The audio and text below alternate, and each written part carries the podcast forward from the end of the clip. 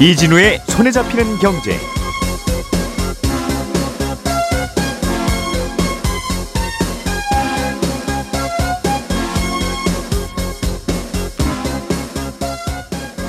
안녕하십니까, 이진우입니다. 외국과 우리나라를 연결하는 수십 년 된 2차선 비포장도로를 이제는 4차선의 매끄러운 포장도로로 확장하고자 한다. 정부가 어제 외환시장을 대수술하겠다고 발표하면서 했던 얘기입니다. 지금은 달러와 원화를 교환하는 서울 외환시장이 오전 9시부터 오후 3시 반까지만 문을 열고 있는데, 앞으로는 새벽 2시까지 외국인 입장에서 좀 거래가 편하도록 시장의 문을 오래 여는 걸로 바꾸겠다는 게 정부의 계획인데요. 이렇게 문 여는 시간을 연장하게 되면 걱정되는 점은 뭐고 달라지는 점은 어떤 것인지 좀 짚어보겠습니다. 만들어진 지 30년이 넘어가고 있는 수도권의 1기 신도시의 재건축을 촉진하기 위해서 정부가 파격적인 혜택을 주겠다고 어제 발표했습니다. 특별정비구역으로 지정을 하고, 그렇게 되면 재건축을 위해 필요한 안전진단 기준이 면제되거나 완화되고 용적률도 꽤 늘어난다는 것인데, 이 내용도 정리해 보겠고요. 여객기 제작 국산화를 시도했던 일본의 프로젝트가 15년 만에 실패로 막을 내리게 됐다는 소식도 간단히 짚어서 들어보겠습니다. 2월 8일 수요일 손에 잡히는 경제 바로 시작합니다. 우리가 알던 사실 그 너머를 날카롭게 들여다봅니다. 평일 아침 7시 5분 김종배의 시선집중.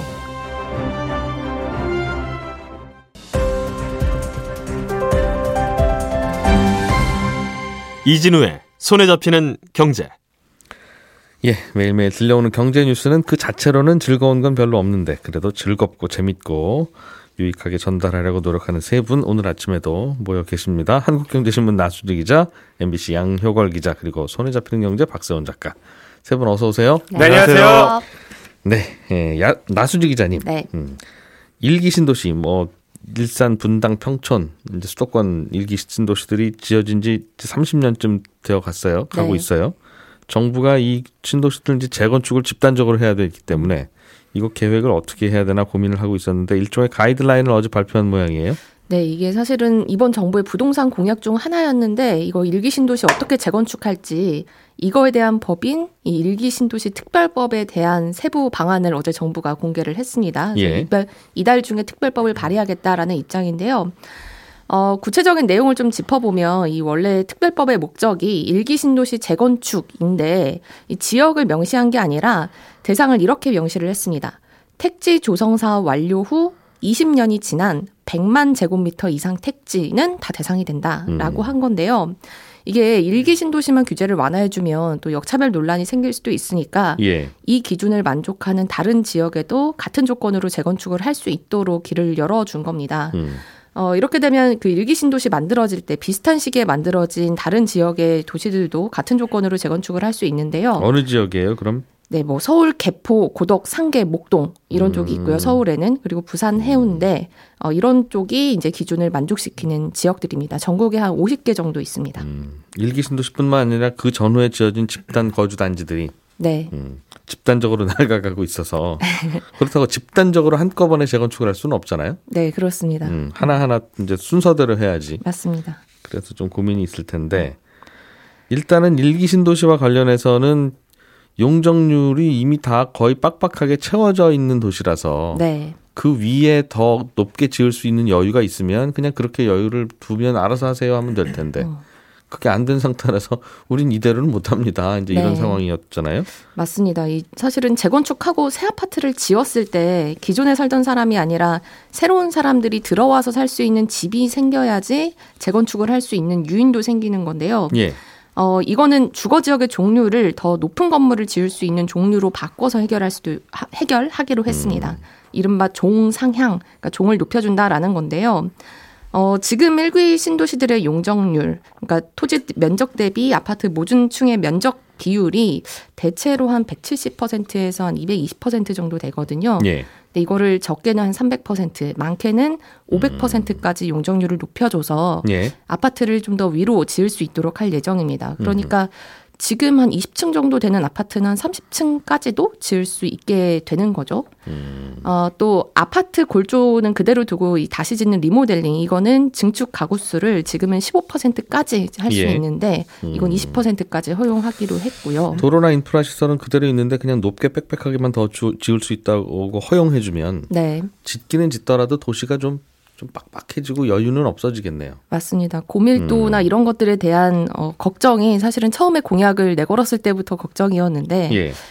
뒤에서도 말씀드리겠지만 이게 그 걱정들, 여러 가지 걱정들에 대한 구체적인 방안이 아직까지는 특별법에 포함되지는 않은 상황입니다. 그렇기도 하고 갑자기 똑같은 면적에서 더 높게 건물을 지을 수 있으면 그 땅값이 올라갈 텐데 왜 그분들한테만 특혜를 주냐. 맞습니다. 우리는 빽빽하고 높게 지을 줄 몰라서 그 규정에 지금까지 맞춰서 그럼 재건축했냐. 네. 그런 반발도 있겠어요. 맞습니다. 사실은 이게 재건축 규제를 풀어주면 어쩔 수 없이 왜 저기는 정부가 나서서 돈 벌게 해주냐 이런 형평성 지적이 따라붙을 수밖에 없는데 예.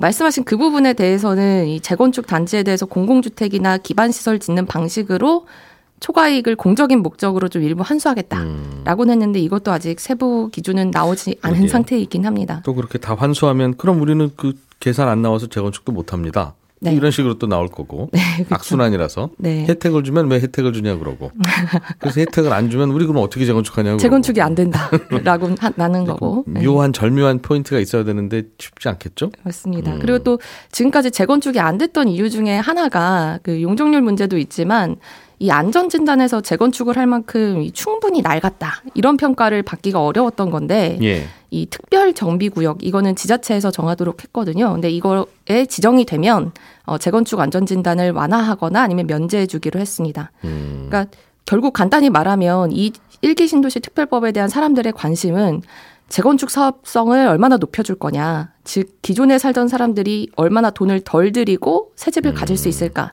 이게 가장 관심거리였는데 어쨌든 새 집이 더 많이 더 빨리 생길 수 있도록 하겠다라는 취지를 설명한 게 정부의 방향이다 이렇게 보시면 될 것 같습니다. 하기는 해야 돼요. 그러니까 방향은 맞는데 방금 표현하셨듯이 어쨌든이라고 하는 거에서 야, 그 솔루션을 어떻게 찾지 하는 게 이제 고민거리인데 아직은 안 나온, 어떻게 기다려보기는 해야 되는.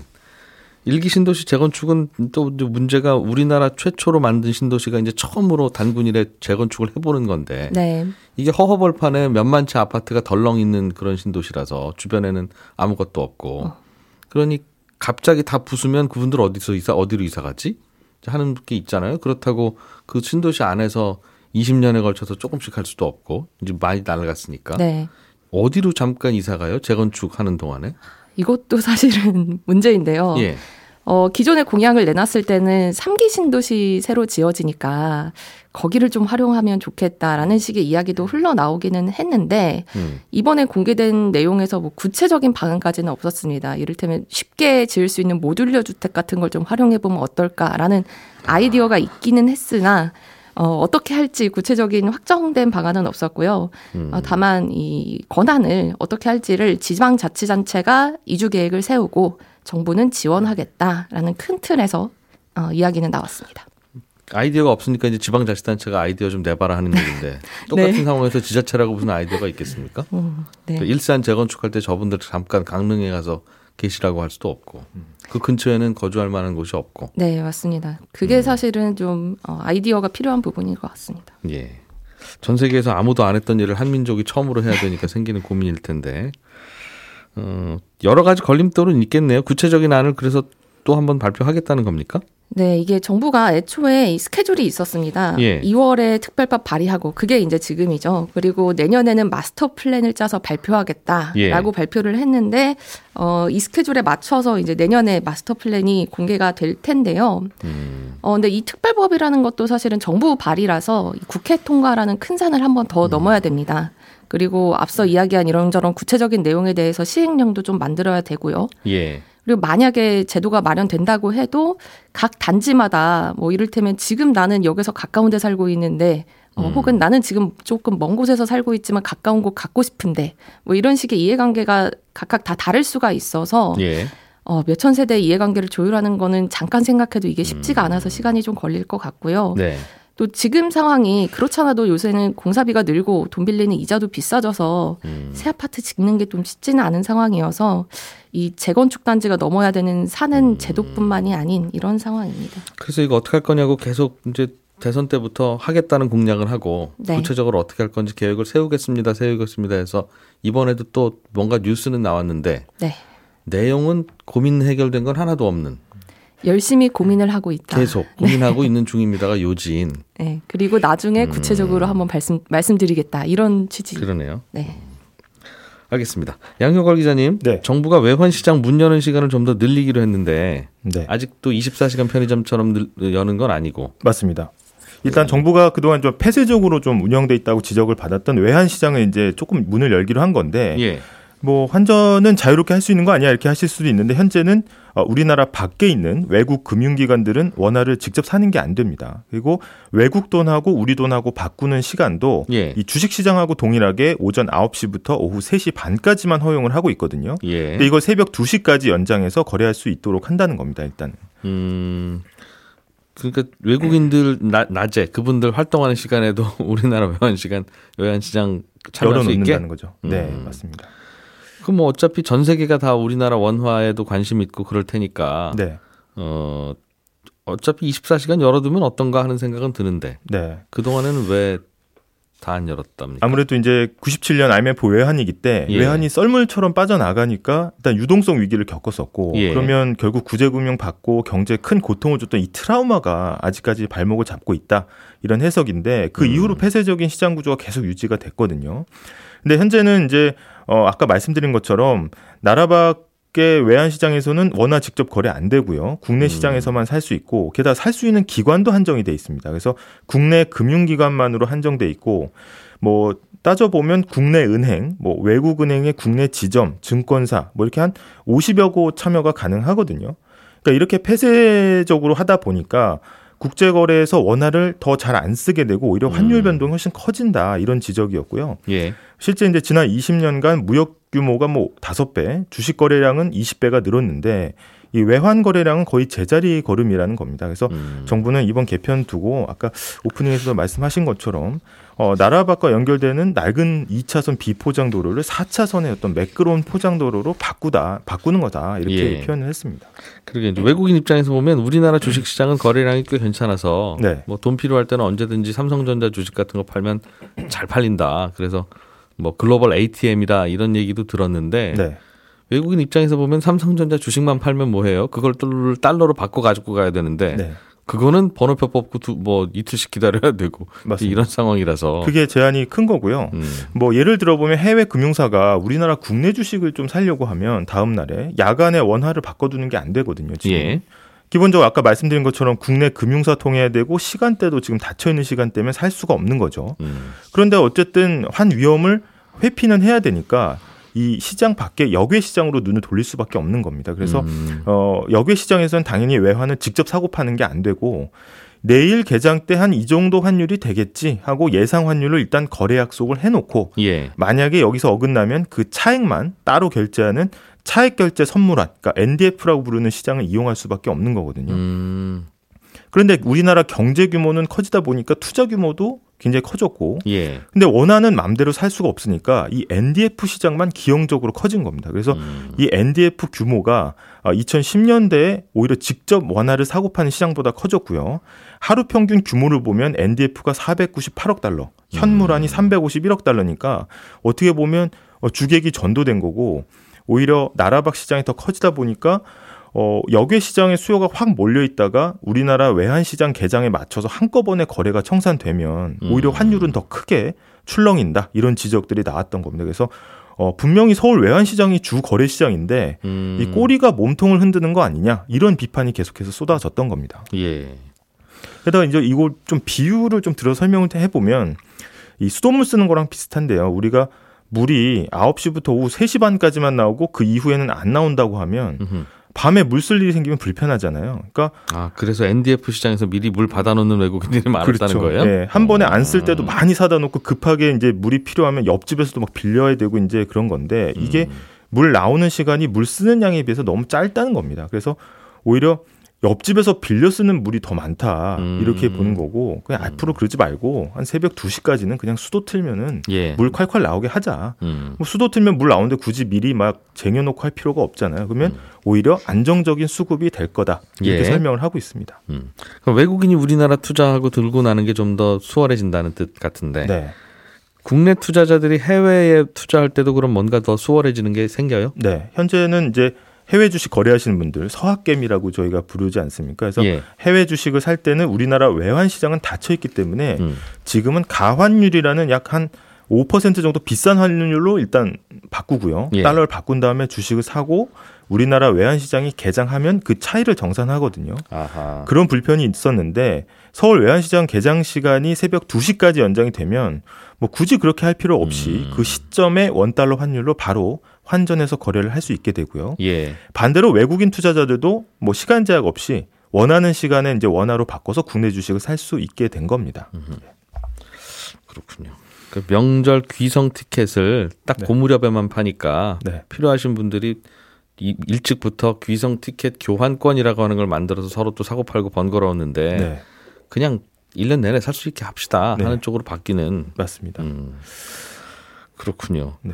뭐 이게 다 듣고 보니까 다 편리한 건데 네. 지금까지 뭐 걱정되는 게 있으니까 안 했을 것 같은데. 네.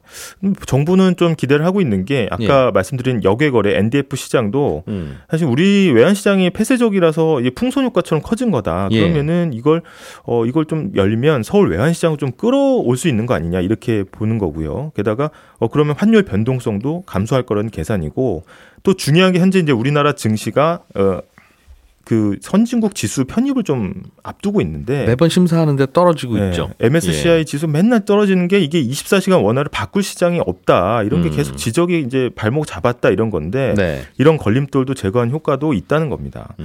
다만 이제 새벽 2시부터 개장인 오전 9시까지가 오히려 취약 시간대가 돼서 예. 이 해외 거대 금융기관들이 막 대량 거래를 하면 오히려 금융기관들은 이제 환투기 놀이터가 되는 거 아니냐, 외국 자본의 영향력이 더 커지는 거 아니냐는 우려가 있고요. 또 지금까지는 이제 거래 규모가 작았을 때는 정부의 모니터링이라든지 뭐 구두 개입이라든지 뭐 안정화 조치 이런 것들이 좀 약발이 먹혔는데 거래량이 확 커지고 이해관계자가 많아지면 예. 이런 정책 수단의 힘은 점점 빠지는 거 아니냐, 그러면 수출을 먹고 사는 나라인데 오히려 변동성이 더 커지는 거 아니냐 이런 우려도 지금 나오고 있습니다.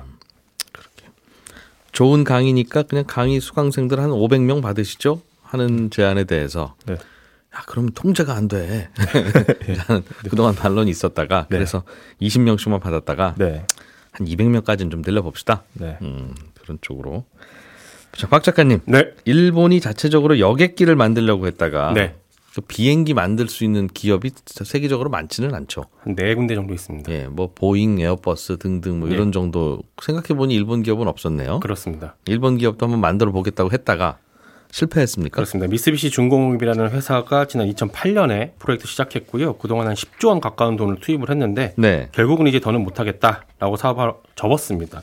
네, 여객기 만드는 건 미쓰비시가 맡아서 하긴 하는데 항공기 산업이 워낙 들어가는 비용이 막대하기 때문에 정부 지원 없이는 안 되거든요. 예. 사실 이 프로젝트도 일본 정부 주도로 시작된 국가 프로젝트였어요. 사실은.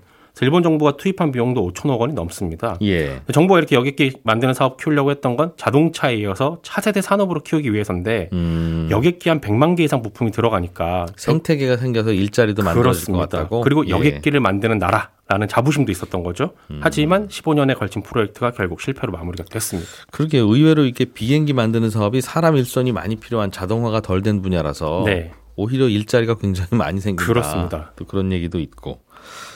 근데 뭐 우주선도 만드는 세상에 여객기를 못 만들어서 실패한 거예요? 그렇습니다. 왜 안 됐는지 어제 취재를 해보니까 이유가 크게 두 가지예요. 하나는 여객기는 혹시 사고가 나면 인명피해가 엄청나잖아요. 예. 그래서 안전인증을 아주 까다롭게 합니다. 미국하고 유럽에서 반드시 인증을 받아야만 다른 나라로 여객기가 갈 수 있는데 네. 그리고 이걸 빌미로 다른 나라가 여객기 제작 시장에 못 뛰어들게 막는 역할도 합니다. 사실은 미국하고 유럽에서. 근데 일본은 이 인증을 받는데 계속 실패했습니다.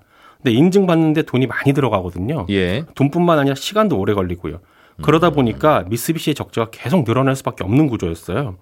그러다가 코로나 사태가 발생을 하면서 항공기 시장이 거의 붕괴하다시피 하니까 한 지난 2, 3년간은 개발을 아예 멈췄었습니다. 그리고 나중에 시간이 한참 걸려서라도 인증을 받는다고 해도 일본이 만든 여객기를 과연 대량으로 사줄 나라가 얼마나 되겠느냐. 라는 점도 이제 부각이 되기 시작했었어요. 왜냐하면 대형 여객기 시장 한 뭐 150석, 130석 이상 되는 대형은 보잉하고 에어버스가 이미 독과점으로 차지를 하고 있고, 예.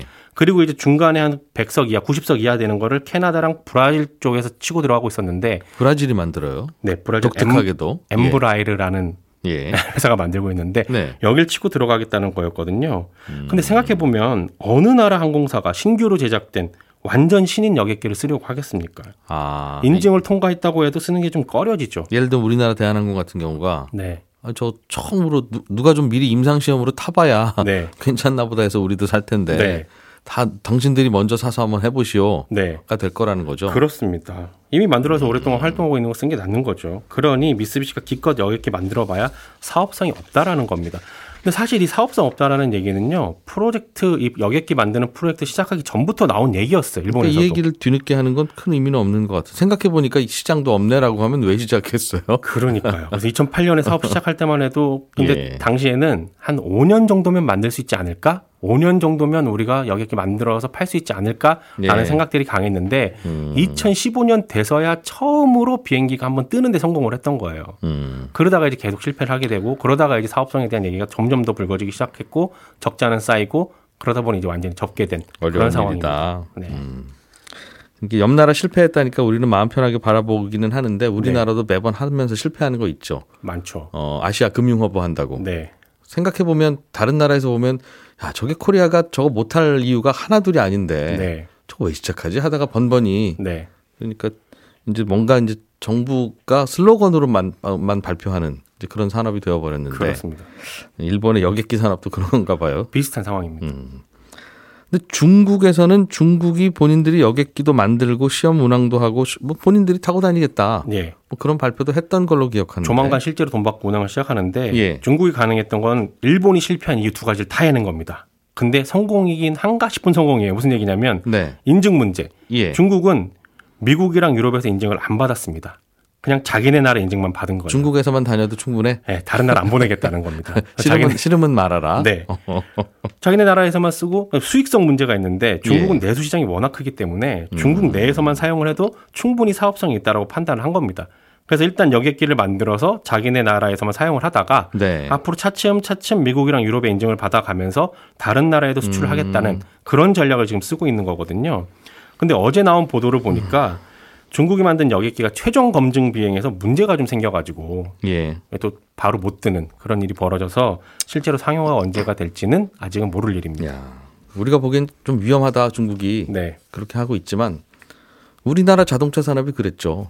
수출 못할 때 내수로 사실상 국민들이 먼저 타보고 괜찮으면 보완해서 네. 외국인들 타게 하겠습니다 했던 거였으니까요.